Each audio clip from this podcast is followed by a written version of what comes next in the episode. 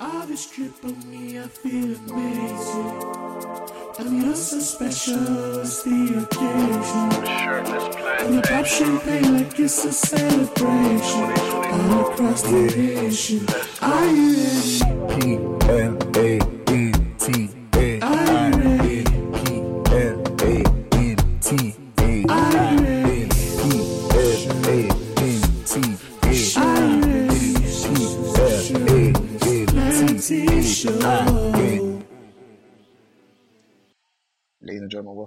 Shirtless Plantain Show, the AFCON edition, along with uh, On the Whistle, our, our lovely partners. Um, Alasdair obviously is still in the Cote d'Ivoire, um, you know, soaking up all the sun and, you know, having a whale of a time while, while some of us are fighting storms and whatever else. Alasdair, what's up, man? But let me not lie, it was, it was so good, so good to be be, be in the warmth. Let me not lie. I like even even I like. I I mean, Abidjan is hot. Even Yamoussoukro today, it's like 36 degrees, and you know, I think, Oh, oh, man, this is this is strife. Like it's hot, blah blah blah. And then I just think, mm, I could be back in the UK. I could be freezing. I could be wet. yeah. And suddenly I'm like, actually, I'll take 36 degrees. I'll take the sun. This is this is it's a good time, man. It's a good time. Um, honestly speaking, I, so we're recording this a day after uh, Ghana have a, and Ivory Coast have effectively been um, eliminated, even though it's not it's not confirmed yet. It's not looking good for them. I, Alasdair, where do we start? I mean, because the last time we recorded was just before the match day two um, fixtures. So I suppose that's the best way. That's the best place to start. But I mean, so much has happened since last Thursday that I almost just kind of want to talk about Ghana and Ivory Coast, but I know we've got so much to cover. Nah, man, the- the other stuff doesn't matter, man. All, all we need to do is cook, cook, cook those two countries. honestly. Um, but you know, I suppose we can start. We can start an Ivory Coast group anyway. So, um, Equatorial Guinea have been, to my mind, and probably not to yours, but to my mind, maybe the biggest surprise for me this this Afcon because they can't stop to can't seem to stop scoring goals. Um, like they genuinely can't at all, and I don't know, I don't know how we explain the Afcon to somebody that's never watched Afcon before. But a right back is the top scorer in the Afcon right now. Alasdair, please help me make sense of it. Well, I'll, I'll help you make sense of it. First game, Equatorial Guinea, draw 1 1 with Nigeria. Day before their, their second game against Guinea Bissau, I interview Emilio Nsue. Next day, he scores Yeah. a hat trick. Game after that, he scores two goals. Easy done, man. You just need to be interviewed by me. Um, but, it, but in all do you know seriousness, uh, in, in all seriousness, it's it is remarkable. Like like you said, like it was one of the most shocking things. Like coming into the tournament, I knew Equatorial Guinea were like a really good, solid side. Like I thought they would go through, but I didn't. Like you know whether second or third, definitely not first. I didn't see them scoring this many goals. Um, I, I think it's been it's been brilliant to watch, brilliant to see. And Nsue is amazing because yeah, like like you said, he he he's an interesting guy because he came through all the youth youth ranks in Spain. Kind of born in Mallorca, played it, grew up playing there. I think his dad is Guinean, his mom is Mallorcan, and then he he kind of gets to he's played for every youth level of Spain. He's won the under 21 Euros, and then it's kind of coming up to the Olympics in 2012, and it's kind of him and Bojan are the two kind of Spanish stars, the the youngsters, and then he surprisingly just doesn't get picked. Um, and then after he doesn't get picked, he then essentially immediately goes and plays for Equatorial Guinea. He's kind of like, nah, screw this. Like, Spain's not going to pick me. I'm going to go play for Equatorial Guinea. On his debut, his competitive debut, he's made the captain he, and he scores a hat trick. Okay. But then, because Equatorial Guinea didn't He can't get- help himself. yeah, he can't help himself. But then Equatorial Guinea didn't get his paperwork right, and so that game was uh, so he was technically ineligible. So they technically lost that game. So those three goals don't are like have been struck off the record. So he's their top goal scorer already of all time, and he should have an extra extra three goals. It's genuinely remarkable. Like he is his story is incredible. Like you say, like he started off as a striker, and then at Mallorca, Michael Laudrup, the great Danish player and coach, essentially told him, "You're a shit finisher." Yeah. So I'm gonna I'm gonna make you a winger and then eventually a, a fullback, and that's what he's played for almost his whole career, except for Equatorial Guinea, who he's the, he's the top goal scorer. He's the he's a legend. So, so do you, do you think he's the um? Do you think he's this is just him rebelling at this point now? Just like, yeah, you know what? I've been, I've been holding back for so long. Let me actually show them what I'm about. And he's just, he, unfortunately, you know, Guinea and, and Ivory Coast have had to pay the price. Yeah, but like for the- Michael Laudrup. Yeah, exactly. I don't. But the crazy thing is, he still plays as a defender. He plays in the third tier of Yeah. Spanish football, and he plays as a center back or a right back. Like, what? Yeah. But then he comes and and it's not just the Afcon. Like the last World Cup qualifiers, he scored both their goals and both their one 0 wins. Like he is, he is, he is inevitable. It's it's remarkable. I absolutely love it. And that- It's brilliant. and that's the thing. People like I think Afcon is probably the is the, the tournament where I look at and think every single country's best player, more than any other tournament, seems to take the piss. And I don't mean take the piss in the sense that oh, um, they don't respect their teammates, but I mean like they'll be doing things that you never even knew they could do. Yeah, yeah. It's the It's whole wild. tournament. Like I saw, I saw, I saw, I saw, I saw Mo Salah like genuinely in midfield, like dropping into the pivot sometimes. Thinking, Yep. bro, this just doesn't happen. Like, what are you doing here? Like, seriously, you know. Um, but yeah, I mean, I suppose on to, on to the next game. Um, I'm happy to talk about this, but there's but um, you know, a lot of people thought you know Nigeria were were cooked against Ivory Coast, but watching Nigeria for as long as I have, and just knowing what Nigerians are like, right? Pride and Nigeria are, so synonymous with each other, and it's a thing where the better the team is, Nigeria seem to play better, and it's just it's, it's based on pride. It's not because they essentially think, oh, um, we don't want to get embarrassed. It's more about well. These guys think they're good. Let's show them, you know, who really is good here. Kind of that's that's more what, what, it is, and it's just it's an arrogance thing, you know. So Ivory here, they've got you know, a, a really well balanced team and this, that, and the other. Nigeria, like, well, who cares? We're Nigerian. you know, that's that's pretty much what it is. Yep. what do you what do you think? Well, like, oh yeah, that, I mean, to be fair, I, I gotta give Nigeria credit, man. That that game against Cote Yeah. d'Ivoire, they were brilliant. Like, they just perfect Yeah. game plan, moved to the back three, ex- kind of accepted, like, hey, our midfield shit, theirs is great, so let's just ignore that. Like, we'll just work around it. Yeah. It was defensively so solid. I, I'll be honest, I didn't watch the Guinea-Bissau game because I was I was watching the Ivorian game uh, yesterday, Yeah. so, but I didn't hear great things. Um, but uh, like they got the job done, Mm. came second. But yeah, I do Nigeria wild because suddenly with with all these huge teams, Egypt looking looking terrible, Cote d'Ivoire maybe going out as well. Like suddenly, like I was looking at some betting places, some like odds and stuff. Suddenly, Nigeria the third favorites for this tournament. I'm like, what? How? Like this is what? What kind of sorcery is this? I don't I don't get it. Like honestly, it's, it's crazy. So so here's here's the thing. I think this is this suits Nigeria down to the ground. I really do. Um, I think us not being in the spotlight of being one of the favourites probably just we can carry on doing our thing, and our performances are are showing that. You know, like that three four three. I'm so I won't lie to you. I have to give give our coach some credit because he's he's looked at it and thought, okay, let's I can do something with these players if I, I suppose let my pride go a little bit and and change things up and we'll get to the second game. So we'll get to the final game that Nigeria played also yesterday um, in the group. But I think he's found a really good balance of the creativity and the defensive um, uh, solidity as, as well there. And, I, and I'm, I can't lie to you, I'm, I'm very, very pleased. But after after that, I was like, okay, cool. Nigeria are in a great position. Like Ivory Coast need to win the next game, and if they don't, well, you know, it's, it's looking bad for them. But we're, to, to my mind, I kind of felt as if we were already through, if I'm being honest. Um, but yeah, I think onto one of the you know best games I suppose so far. Match day two was Egypt Ghana. Um, what the hell happened? Bro, this is the wild thing is I've almost so- even forgotten about that game because of because of all the nonsense that's come after that. That that game was brilliant. Like it was, it was just so like perfect of like it felt like such a wonderful AFCON game because on the one hand yeah, you had Mohamed Kudus like turning up, that's star boy, fantastic. Unbelievable, like taking the game by the scruff of the neck in, in a way that no one else at this tournament has been able to. Just been like, Nope. I'm, I'm here, like I'm here, I'm him.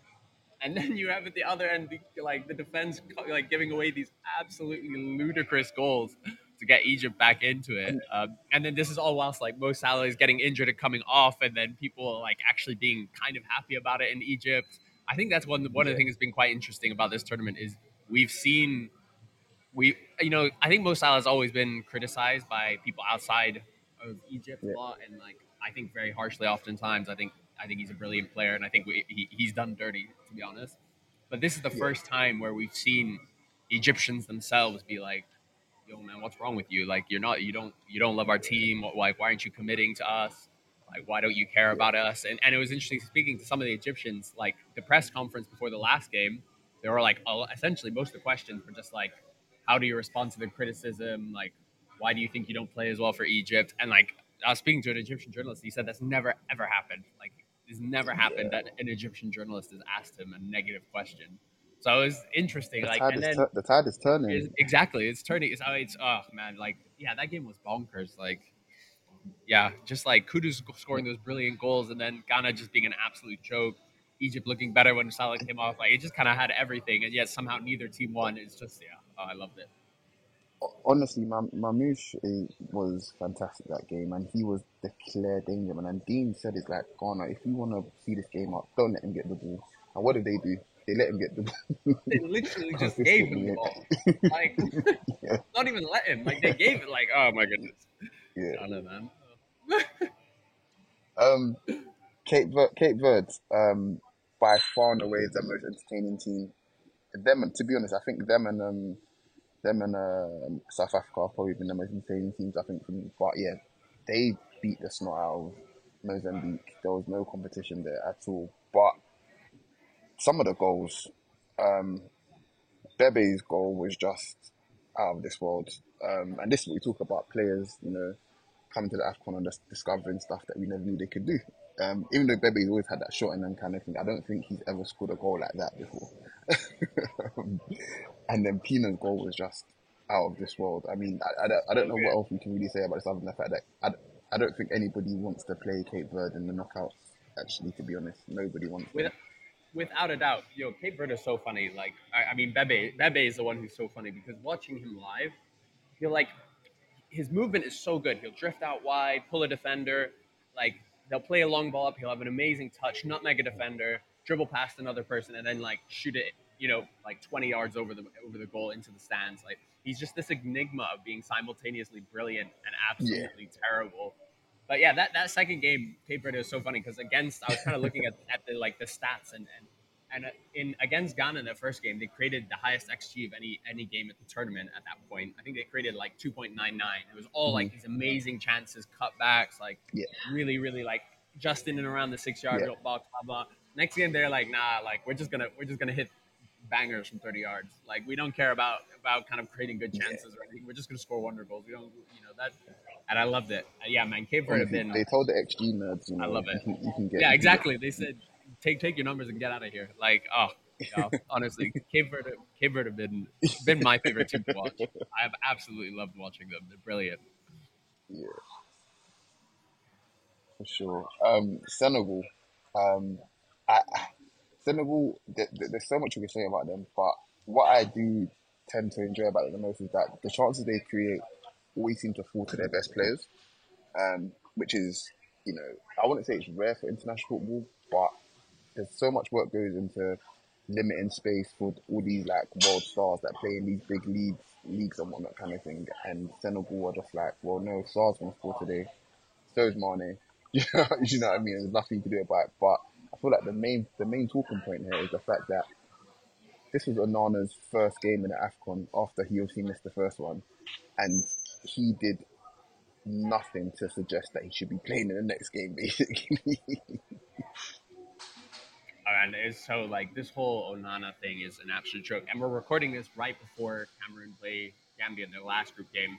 And I have it on fairly good authority that he won't even be playing in this third game. They're going to go back to Andorra. Um, now, I'm sure a lot of people will listen to this after that game so they can tell me in in, uh, in retrospect if, if I was wrong about that and he actually played. But it's an absolute joke. Like Cameroon are just, it's just like, it's, it's just an absolute Yeah, joke. Like. Rigobert Song, Rigobert Song is not you know, like they, what what they're trying to do at Cameroon is try and do exactly what Senegal has done, right? They've, they've kind of got trying to build this connection mm. between the federation and the and the coach, a coach who's got a lot of respect, a lot of pedigree playing in Europe, and like, and then they want to just give him lots of time and say, you know, like, okay, even if the first few years are rough, we're gonna give you a lot of time, and, and that's how Senegal did it, and it was brilliant, right? Like they had a few. They didn't look good when Aliou Cisse took over, and even like last AFCON when they played, they won it, but they they looked really rubbish, to be honest. It was one of the worst teams Yeah. to win an AFCON in terms of the performance. Whereas now they're cooking. Like they look so good. Whereas the problem is, is Cameroon. I just don't think Rigobert Song is the, is like as good a coach as as Aliou Cisse. I don't No. think he's as good as a tactician, and I I just don't think he's a coach. And so it means you just got this like chaotic situation where I think they've overturned I think 18 players from the World Cup like just over a year ago. I think 18 new players in this team, and like I get it again. Like there's parts of it I get because they, they've gotten these young players.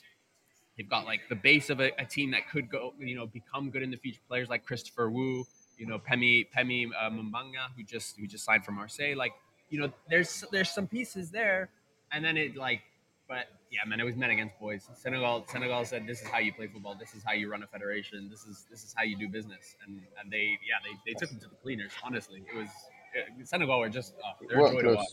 It weren't. It wasn't close. It weren't. It weren't close. um, Guinea beat Gambia, and um, I for one would love to see um, one of the Guineas, another one of the Guineas in the in the um, in the knockout stages for sure. Um, they, they, look, they're in good shape. Look, Cameroon have, have one point. Guinea have already have four. Essentially, a draw sees them through. Um, I hope they get it, but a part of me, a part of me feels like there's some more drama to come, for sure. Hon- Honestly, you can't I don't want to call it. Yeah, and, Yeah. and let me let me let me say this: Cameroon are a terribly run organization at the moment. They don't look like they have any de- like direction, but that is where Cameroon thrives. You know, this is this is the same Yeah. country that in 2017 rocked up to the Afcon, had eight of their best players, including like Joel Matip, players like that, refused to go to the Afcon. Yeah. On like the week before the Afcon, they bring in all these random players and then they win. And Christian Bassogog, who no one had ever heard of before, gets player of the tournament and like balls out, looks like Messi. So this is the one thing is I I know Cameroon are somehow gonna beat Zambia, somehow gonna get through. Now I think they will. They I don't think they're gonna go far, but I just yeah, like you said, I don't. There's still there's still more to come. I don't think this story is finished. It's yeah, I I never I never kind of No, fully. And I fully think- I believe think it- Cameroon are down. Yeah, and and the thing is, even if Guinea obviously lose to Senegal, I think four points is more than enough for one of the fourth place best teams. Like more, it's more than enough, honestly. Um, third place best team, sorry. Um, Yeah, I know, I know the math is well, complex. and We all have to get our calculators to calculate the third place, but I think Guinea are through. I think. yeah, even if they come third. But yeah, Yeah. exactly. You, oh, we, I was there with like five journalists yesterday after the after the Cote d'Ivoire game, and we, we were spent like ten minutes, all of us like their laptops out, trying to figure out. Okay, well, if Ghana, if Ghana does this, da, da, da, unfortunately, Ghana pulled through. Ghana, Ghana got the draw, yeah. uh, which which knocked them out. Yeah. Because because I personally, I really want Cote d'Ivoire to stay in the tournament, just because. I mean, Yeah. let me tell you, They're, the home yeah, team. They're the home team. exactly yesterday i would say 75% of people were wearing cote d'ivoire kits i've never been in a country where so many people wear the home like the kit unbelievable everything is orange everything today I, I haven't seen a single No person one. wearing a Cote d'Ivoire kit. No one. And even like No it was great this morning. It, it rained for the first time I've been here. Like even even the gods knew that it's a sad day in in in, in, in. So yeah, I'm, I'm still praying that they get Wow. through. I'm I'm still fing- fingers crossed they still get Wow, three points might do it. You, you never know. Three points might might do it. Um, another one of uh, the big teams that are I suppose underperforming. Algeria drew two two with Burkina Faso.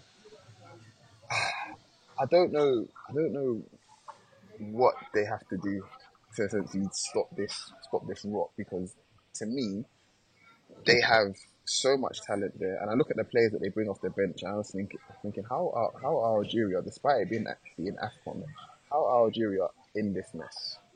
They have a reliable goal scorer. They have one of the best win goal, uh, um, reliable international goal scorers, should I say, which is very important in, in these tournaments. And they have someone who's essentially won them this tournament before, and they can't to put it together. What like what is happening? I think for me, the biggest thing with Algeria is they, they just haven't been able to manage the transition between this older generation and their young guys, right? Like, I Yeah. think obviously they had that brilliant 20, 2019 AFCON and then they kind of had this massive Mhm. failure, both of the, the AFCON last year, but more, I think, so the World Cup. I think the World Cup was their kind of like. Big thing is they, they were like, you know, I think essentially they wanted to do what Morocco did, you know, a home tournament in, in Yeah, the Arab yeah. world, blah, blah, blah. Like, and so that, that knocked him. But I would have thought that after that, Djamel Belmadi, who I think is a good coach, would have like Mhm. started that integration process, started bringing through some. Because yeah, like you said, you look at the bench. Some of these guys, like Tahir Shaibi, Muhammad Amoura, Adam Ounas, like you know, uh, even Oh, some didn't get off the bench.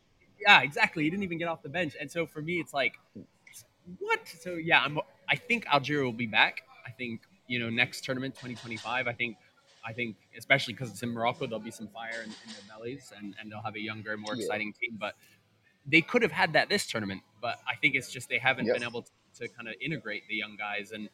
And you know, look, th- these old guys, these geezers, are good enough to get you through the qualifiers comfortably, especially because they were in quite an easy qualifying group with Tanzania and Uganda and Niger. But once you get to the competition, like yeah, they're all cooked. Like especially. Mahrez, he looks he looks at him and Feghouli in particular just look absolutely cooked. Yeah, they just don't have any kind of spark to them. I won't lie to you. Feghouli still play, still you know being at this level is is a, is remarkable to me at this point, at, at least anyway. I thought I, I, I didn't didn't think he'd be still be a main guy for Algeria, for Algeria. So that's that's maybe that's a good and bad thing depending on how you look at it. but um, yeah, I think the, the next game, the, the next game, um, Mauritania, sorry Mauritania, sorry, um, against Angola. Angola are a fun team, and I really think I, I'm not gonna I'm not gonna cast any sort of finality over them, but I really think they've got another big result left in them in this tournament. Um, and look, Gelson got two goals the other day, and I honestly think he probably played less than four. Honestly, yeah, I'll, Yeah. I- I'll, I'll be honest. This game, I, I, I, I, much to my shame, after the game before it, I went back to my apartment and I, and I fell asleep, and I woke up Yeah. because there's a fan zone maybe like 200 meters from my place, and there was and the goals were so good that the random Ivorian fans were like had just gotten so into the game that they like their cheering woke me up, so I like quickly ran down to watch the rest of the game yeah, because it was mad. Like this game was just madness. Like yeah, and I agree with you. I think I, yeah, like absolute bangers first of all from Mauritania. Like oh Yeah. my goodness, that Koita goal. Oh, good lord. yeah. But then yeah, I, I think I think you're totally right, man. Like uh, like Angola, you know, like defensively quite solid, and then they have this really kind of exciting kind of for, front line. You know, Mabululu, Gelson, Zini. You know, we have we haven't seen the best out of him yet. But I think there's there's a lot to this team, and you know, which, what's crazy as well is coming into this tournament, probably their best player is Zito Luvumbu, who didn't even, who didn't even start this game. He had to come off the bench. So I think like Nope. I think you're right. This is this is a this is a fun team, and I think there's there's still goals in them. And I, yeah, I'm really excited to watch. I'm I'm gonna be here. I'm here at Yamoussoukro, and I'll be watching them later today, and I'm really excited. Oh, great stuff, man. Um, so I suppose we're, I suppose we're getting closer towards you know what everybody came here for. I suppose. I suppose. Look, Tunisia, Mali, and Morocco and, and Congo both drew one one, and I think the most interesting thing out of both these fixtures is more the fact that Morocco couldn't find a way to get over the line against um against Congo. Um, they'll obviously still they should obviously still go through. They've got they're on four points already, but how far do you think? Do you think Morocco are still after after watching everyone enough from? Do you think Morocco are still the outstanding favourites? I don't personally. I think Senegal are still. I think Senegal are Yeah. just the most complete, most you know efficient. Like you said, they like even when players like Mane aren't playing well, right place, right time, boom, goal. Like Yeah. Whereas I think Morocco, like, look, don't sleep on DR Congo either. I, I honestly, I think they have a semi-final run in them. I, I really like this team. Mhm. I really think their coach is really good. Sabra, I think he's turned them around, and I think their front line is awesome. Like Wissa, Bongonda, Yeah. uh, Kakuta, and, and Bakambu. Bakambu obviously is, is not is not you know he's quite hot and cold, but oh, Wissa cooks, man. Wissa's so good. Oh, I love watching him play. Kakuta. Kakuta is one of the is one of the is one of the best players here by I love far. Easily one of the, The best black- players here. the, the Black Zidane, as his nickname was when he was a kid. Like, I love it, and he's finally fulfilling that potential at the Afcon, at least. Maybe, maybe not in Chelsea when, when he was there, but yeah. So I think for me, Morocco, is, I was really surprised. They were quite ponderous. I think they have a bit of an issue. I think Yeah. in a couple positions. So I think like Saiss is just a bit old, so like he's not got the same mobility he once did. And then obviously both Yeah. Mazraoui and Atia Allah are injured, so they don't, you know, they're on their third uh, third left back, Chibi, who's right footed. And you know, same with Selim Amallah. I'm not convinced, but like I still think they're one of the best teams. I think that right side of theirs is one of the strongest in world football. Like Ziyech, Hakimi, and Yeah. Ounahi, they're just the, the understanding between I those think I three is think I agree. insane. So I think I think I think for me Um, Morocco, I, s- I would still have them as second favorites right now, for me I don't think they're I don't think they're favorites. I think still it's Senegal. But of course, what the thing I love is Morocco top this group. They'll be on opposite sides of the bracket, so you know at the very least we could be getting an absolute banger of a final if both of them get to the final. Yeah, but I mean, Nigeria has something to say about that. So yeah. Oh yeah, um, Zambia and Tanzania uh, played out another one-one draw. let, let me first give you some background, David. Yeah, Zambia and, and Tanzania um, played out a, a one-one draw.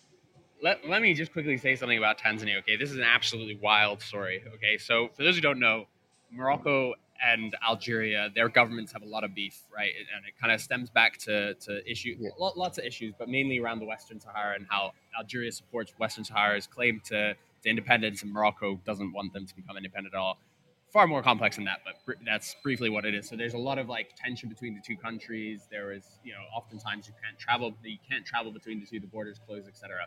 Tanzania's coach, Algerian guy Adel Amrouche, he says before the tournament in an interview, I think with Algerian State TV, and then does it also in a press conference. He says essentially, "Oh, uh, CAF is in Morocco's pocket. Morocco get to choose the referees, get to Hmm. choose where they play, like Hmm. blah blah blah. Morocco are in control, in charge."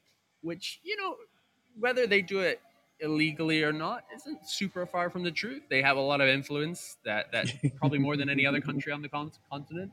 But then after the first game in which Morocco thrashed his Tanzania 3-0, he the a Moroccan FA makes a complaint to CAF and then CAF bans him for 8 8 matches. Okay? So first of all, it's just like Wow. quite funny because it plays into his narrative completely. Like, oh, I think Morocco is being has too much influence at CAF. Morocco complains, CAF bans him. But anyway, so then Tanzania immediately fire him because they're essentially like, well, if you can't coach us, we don't want you. Um, and they the guy they replaced him with is one of the backroom coaching staff. So now the ter- caretaker coach for Tanzania for the last two games, his name is Hamed Morocco. I kid you not. His name is Morocco. He's Tanzanian, but his name is Morocco. Like, Oh my god. yeah, absolutely. Like, I don't even know. Like, yeah, God has a humor, man, because the, the fact that that could be the guy's name sure, who man. took over. A guy like, yeah, t- Tanzanian, nothing to do with Morocco, not North African, nothing. Um, but anyway, that's that's a bit of a side note. I think, I think Tan. Uh, if, if I'm honest, aside from maybe you know teams that I expected to do badly, like Egypt and Ghana, uh, when sorry, not Egypt, more Ghana. Zambia for me have been the biggest disappointment of this tournament. I thought they were dreadful against Congo. Yeah. Really, really lucky to get a, a, a draw. And against Tanzania, Tanzania were the better side again, and I think you know Zambia got away with one again. So they're still still in a position where if they get you know sneak a win against uh, against Morocco or even get a draw, I think that'll be enough. They'll go through as a third place team, um, which would be pretty shameful because this team promised so much in terms of their attacking talent, but have just been uh, yeah such Mhm. a letdown. I'm not gonna lie. Um, yeah, to be honest, I think Zambia won it when in 2000 and 2010? 2012, 2012, sorry, yes. And and they haven't really pushed on since then. Yeah, despite having what I think a lot of us would call a slight golden generation, you know, they have a brilliant front three Yeah. who've all played together from like under 15s all the way up, especially Sakala and Mhm. Daka. They had Enoch Mwepu, who looked Yeah. like one of the best midfielders on the continent before his heart issues forced him to retire. Like, but they, you know, they didn't even qualify since 20, 2017 until now. And so I think there was a lot of hype around the team, and they've just been really, really Yeah. poor. But credit to them, they've been really poor, but they're still in it. Like you know, they haven't lost, so I think Yeah. they, they've still left themselves with a chance tomorrow to, to get through. But we'll, yeah, we'll have to wait and see. But yeah, I'm not gonna lie, Zambia have been really disappointing. I don't think they deserve to go through. Yeah. Um, okay, so I think South Africa, again, are another team who I think they remind me a little bit of a little bit of um Angola in the sense that I wouldn't say they're unknown quantity, but there wasn't a, a weight of expectation that other um, countries had. But they've entertained the hell out of me. I can't lie. Like they've been so good to watch. Bro, I think I think I mentioned this last time, but South Africa have been done such a solid by by Mamelodi Sundowns and Rhulani Mokwena because I think nine of their no eight of their eleven players who who started in their game against Namibia either play for Sundowns now or used to play for Sundowns. Um, I think Mhm. seven of them play for Sundowns now, and Percy Tau, probably their, their biggest star at the moment, uh, used to play for them and now plays for Al Ahly. And so I, I like that. That is something that no other team at this competition has, where they can say, "Look, most of our teams." That synergy. Yeah, exactly. Trains together, plays together, and not only trains and plays together, but trains and plays together to an incredibly high standard. I think I mentioned this last time, but genuinely, I think Rhulani Mokwena is one of the best coaches in the world. Like, brilliant, brilliant coach. And so, I think they, I think they play brilliant. Look, I'll be honest. I work with a lot of South Africans. Like you said, there was not any expectation, even in South Africa. Like I, they had until the World Cup qualifiers, they had the longest unbeaten run coming into this tournament. Then they lost their last game uh, against Rwanda. And like when I told South Africans that, they couldn't believe it because they just have no faith in this team because you know the federation is badly run. like it's been so chaotic the last like you know decade really. Um, they didn't qualify for the last Afcon, Mhm. but what all, what I've said about this team is I think they're a center forward away from from uh, from having a run to at least the semifinals because I think they're a brilliant team. But you know, Lyle Foster obviously isn't at the tournament because of his mental health issues, which is a huge blow because I, I rate him so highly. And then the Mamelodi Sundowns center forward, who's been probably the best striker in African club football over the last five years, Peter Shalulile, is Namibian, so he was playing against them. Um, and I, I, yeah, that's what I've always said is they're a Peter Shalulile away from getting to the semifinals if he was South African. But then they proved me wrong in that last game, man. Like, because I thought the issue would be scoring goals, but Themba Zwane stepped up. Like, they looked, they looked so good. I think, so I think it'll be interesting because I think they will continue to play some of the better football at this tournament. But it'll be interesting to see kind of how they cope because then, like in that game against Mali, they were much, much the better side. But then when they missed the penalty, they got knocked a little bit, and then Mali's kind of quality showed in terms of their like talent, individual talent, and individual physicality. So I think South Africa, are, you know, same with Congo. I think those are those are two that I think they could make a surprise run to the semifinals. I'm, I'm really excited for it, especially because I, I can't lie. I'm sick. I'm sick of you West Africans and North Africans dominating. Like, like I'm sick of it's, it. it's, it's, it's never gonna stop. Yeah, exactly. I'm sick of it. And you know, like our, our one East African representative, Tanzania, probably been the worst team at the tournament. Um, so at least I need some Yeah. Southern African brothers to do me a favor. Um, look, Tunisia are bottom of this group, and I, yeah, it's not looking good for them at all. Uh, I'm not, I'm not holding my breath for them at all. Tu- Tunisia, Um, Tunisia, okay, Tunisia so- for me is. Oh, sorry. Yeah. Just quickly, I'll just say Tunisia for me is like the Grinch of football. Like, Yeah. like it doesn't matter who Yeah. they're playing. Doesn't matter how good they're. Doesn't matter if it's France in the World Cup. Doesn't matter if it's Namibia in the Afcon or or if it's Sao Tome and Principe in, in the qualifiers. They're always going to play the same, which is this stodgy, really miserable type of football, wasting time. Like, and it, it's great to watch when they're playing France, when they're playing teams that they should be Mhm. dominating, especially because some of their players are really good, they have a lot of talent, but then they just choose to like perennially just play. Yeah, like I just think they're the Grinch of football. Um, they're just one of the most defensive and kind of stodgy sides I've ever seen. It when they don't even need to be. and so yeah, I, I don't have I don't have loads of love for this Tunisia team. Past Tunisian teams, yes, but this Tunisian team, not not not, not much love for it. I'm not gonna lie. Um, so look, match day three has started, guys, and um, I, I want to, I want to, listen, I want to go. We're gonna, we're gonna go over Nigeria very quickly because for once Nigeria aren't making any headlines. Um, look, Nigeria beat Guinea-Bissau in a, in a game that expects us to win, and I think we probably left about six or seven goals on the pitch yesterday, which is fine because those six seven goals could be much more use in later rounds. um, but the second, the second half especially, I think that's the best Nigeria have looked. That forty-five minutes is the best Nigeria have looked the entire tournament. It was chance after chance. The ball moved exceptionally quickly, and it reminded me a little bit of how we used to play years back, where there was a lot of invention, there was a lot of freedom. They all played with a smile, with a smile on their face. Do you know what I mean? And it, it's encouraging. You know, genuinely, it is encouraging for me to, to see that. That's that's that's, that's what I really want to see from Nigeria. Play like play like you're Nigerian. Play with play with, with some arrogance. Play with some some pride and play and play free. Play free. That's it, really. Yeah, it was interesting before. Like I said, I didn't watch this game because I was I was kind of watching the other the other game. Um, but before their match against Ivory Coast, I was at the, the Nigeria hotel doing doing interviews and stuff, and they you could just see how tense everyone was, how stressed, how Mhm. like fed up everyone was. Like it was it was like the, they had such a burden on them. But then after that game, going back to the hotel, everyone's joking, everyone's having a great time, like having a laugh. Like it just felt like suddenly this weight had been lifted off this team. And yeah, like Yeah. like I was saying earlier, it's crazy to me to think that Nigeria are now one of the favorites to, to go deep in this tournament. And again, for me, I like I I cannot believe I'm saying that. Um, I mean, I'm sure you guys you guys are all happy, um, but for me, it's, it's honestly it's honestly stunning. I did not see it coming, and we'll see. I mean, last tournament Nigeria looked like probably the best team in the group stages, and then lost to to an, another miserable Tunisia side. So we'll see. But yeah, it's fair play, fair play to Peseiro, fair play to, to the Super Eagles. For sure. All right, guys. Look, look. I'm just gonna. I'm not. I'm not even gonna dress it up. Look, Equat- Equatorial Guinea beat the crap out of Ivory Coast four 0 and I'm not sure if any. I don't think anybody saw that coming. But I think the most surprised person in the world was probably Didier Drogba.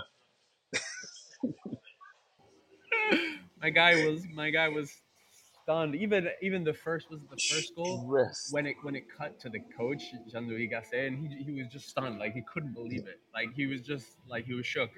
Yeah, man, it was men against boys, man. Cote d'Ivoire lost their heads, and Equatorial Guinea managed that that game to perfection. It was unreal, like craziest game. Like Um, yeah, I, I couldn't believe it. It was uh, crazy. I mean, you look at think about this, right? So you create. I'm an Arsenal fan, so I've seen Arsenal create a bunch of chances this season and not score any goals, right? Ivory Coast created 22 chances and only had three on target, but they lost four. But they lost four 0 But to me, I, all, all I all I remember because I wa- I rewatched most of this game afterwards, right? What I remember from this is that Equatorial Guinea could have probably scored more than the four that they did. Honestly, So, it was, like it was a so, so that was crazy, crazy man. Oh yeah, Yeah, I I- mean, I'm, I'm, I'm, I'm just, I'm really impressed with him. Like he's finishing everything. Like he just, amazing. he's, he's probably been the best player of the tournament this, this so far. I think. which is absolutely wild. I love it. Uh, the, the only the last thing I would say on that is so I watched that game. We decided to like watch watch it in a fan zone rather than go to the stadium. Mhm. Um, partially also because I wanted to cover the Egypt Cape Verde game, which was in the other stadium. Um, and and the, like the main stadium that Cote d'Ivoire have been playing at in Nigeria is like oh it's a pain in the ass to get to. It takes like two two three hours to get there um, from from Wow. Abidjan. So we are like okay let's watch it at a fan zone near the other stadium and then we'll go to the other stadium let me tell you, before the game started, it was a huge party. Like, pe- like Cote d'Ivoire, like, oh, mm. Ivorians love dancing. It was amazing. Like, the music was brilliant. They had a DJ. They had, like, in this fan zone. It was, it was awesome. End of the game, first of all, it was almost completely empty because everyone had just left. But, like, tables were overturned, chairs were broken. Like, people were just losing their minds. Like, losing their minds, just throwing shit. Like, it was, yeah, it was crazy. I couldn't believe it. Um, how, like, the difference between the beginning of the, of the game and the end. Like, there was so much anger. Not anything like violent towards people. Like, we, I didn't feel unsafe or anything, but like, there was so much, uh, so much like vandalism. And this morning we drove past the the Ivorian Football Federation's offices just by chance. Um, and I noticed they had like set up like 20 like uh, soldiers and policemen that weren't there yesterday, but were suddenly there. Like, and, and the street was closed. Um, so it's like, just tells you how angry Okay, that- angry this country is. That is wild. um, yeah, I just, I, I don't know, I don't know why the Afcon seems to keep throwing up all these surprises. And it, it, what's crazy for us as viewers is that we tell people all the time that you can never really guess what's going to happen in this tournament. But even then, knowing that we're going to be surprised, We're we still still surprised. surprised. Yeah. It's, it's like, what the hell? even when you're expecting the unexpected, it's even when you're expecting the unexpected, you like you don't know what's gonna happen. It's crazy. It's like oh my goodness, yeah. I'm, it's it's been amazing. Honestly, this tournament has been fantastic. I've Honestly. loved it. and we're not letting up there because you know in the, in the other group now, Mozambique and Ghana, right? I'm not gonna say the score because everyone that's that's listening should know the score by now already. But scoring two goals, right? Two goals in added time. I personally think should result in you winning the game. I'm, I'm, I'm sorry, like you should just they- just relinquish, you know, relinquish whatever hold you had Yeah. on on the group, whatever, and give it to the other team because that's unacceptable. It's it's so unacceptable, Oh honestly. Ghana. I don't know where to blame. Like, do like okay, okay, do we okay? Do we blame Ofori? I don't know. I think for me, I don't. Who do you, like? Who do you? obviously there's like a huge amount of kind of anger at Ofori. Like, I get it, but like Mhm. he's not the reason they didn't win. He's not the reason that they did terribly in, at this competition. And like you know, if you you know, I, I think as football fans, particularly you know when I'm in the UK, we put so much value in corners. You know, like you think about the xG of a corner, it's like less than one percent or something crazy like that. You know, like it's, so it's not like he's like given up this golden chance. Yeah, it was Mhm. stupid, but yeah, for me, it, it kind of it doesn't surprise me. and It almost makes me happy because Ghana has been so badly managed as as a country.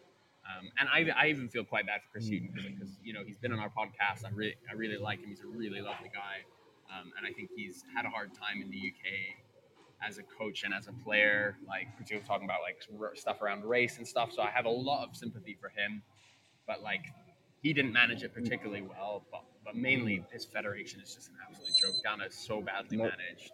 Like and, and it's I hope this is what it takes to get them to clean house to reset. It almost certainly won't, but I it's what is needed because Ghana has just been such a joke like you know five ten years now, and it's so hard to think that twenty uh, that 10, 15 years Well- ago they made it to what six semifinals in a row or something like that. Like they were like insane Mm-hmm. and now they're just an absolute joke. Two tournaments back to back being knocked out, back to back being knocked out by like what one a debutant in Comoros and two a team in Mozambique that have never won a game in the Afcon. Like it's just it's, it's humiliating.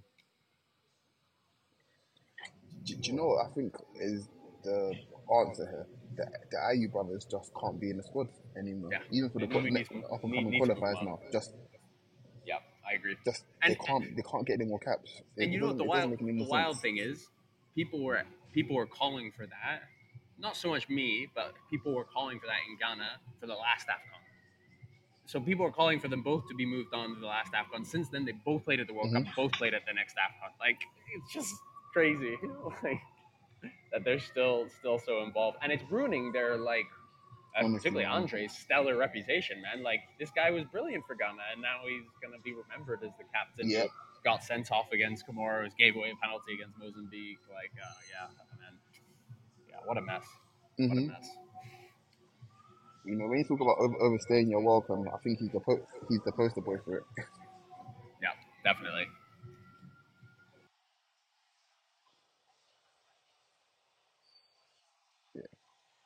Um, and look again, Cape Verde, Egypt.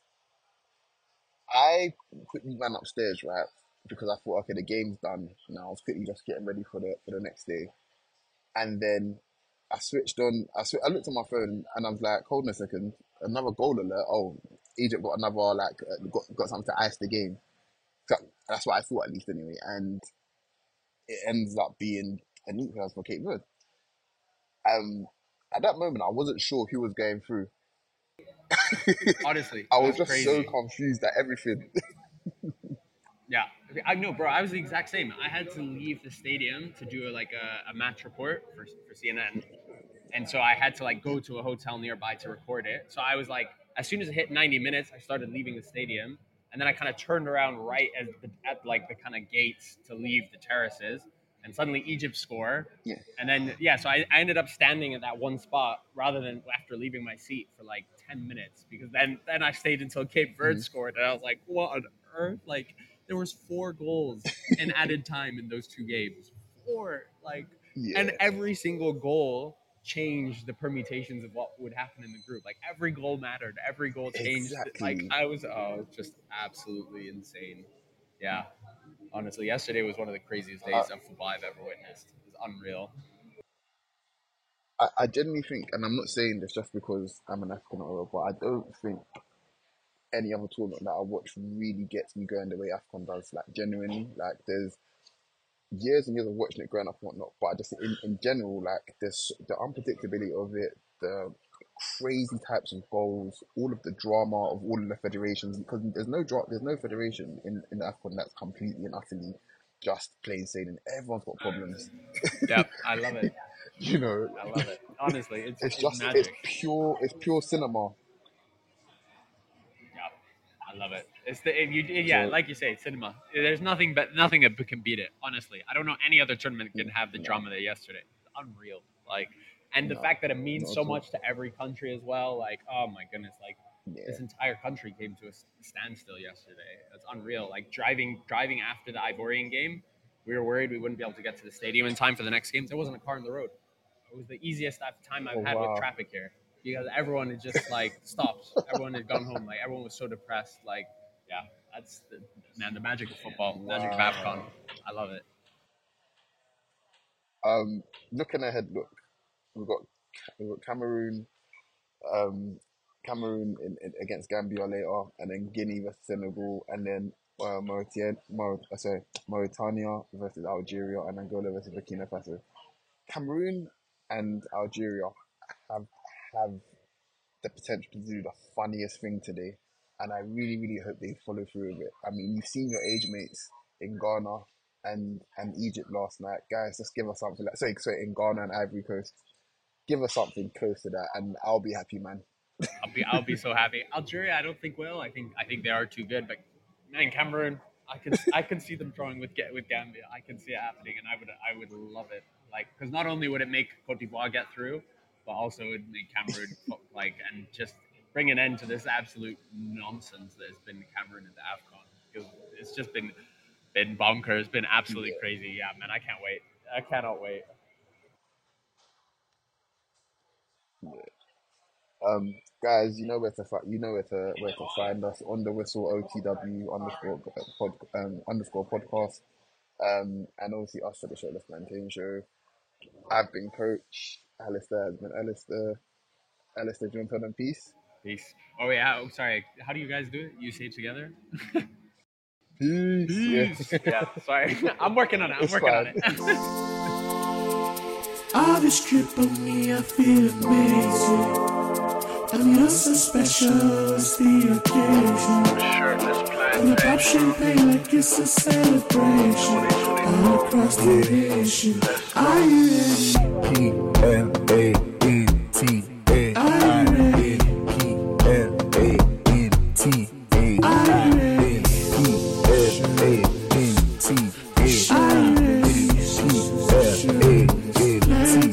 十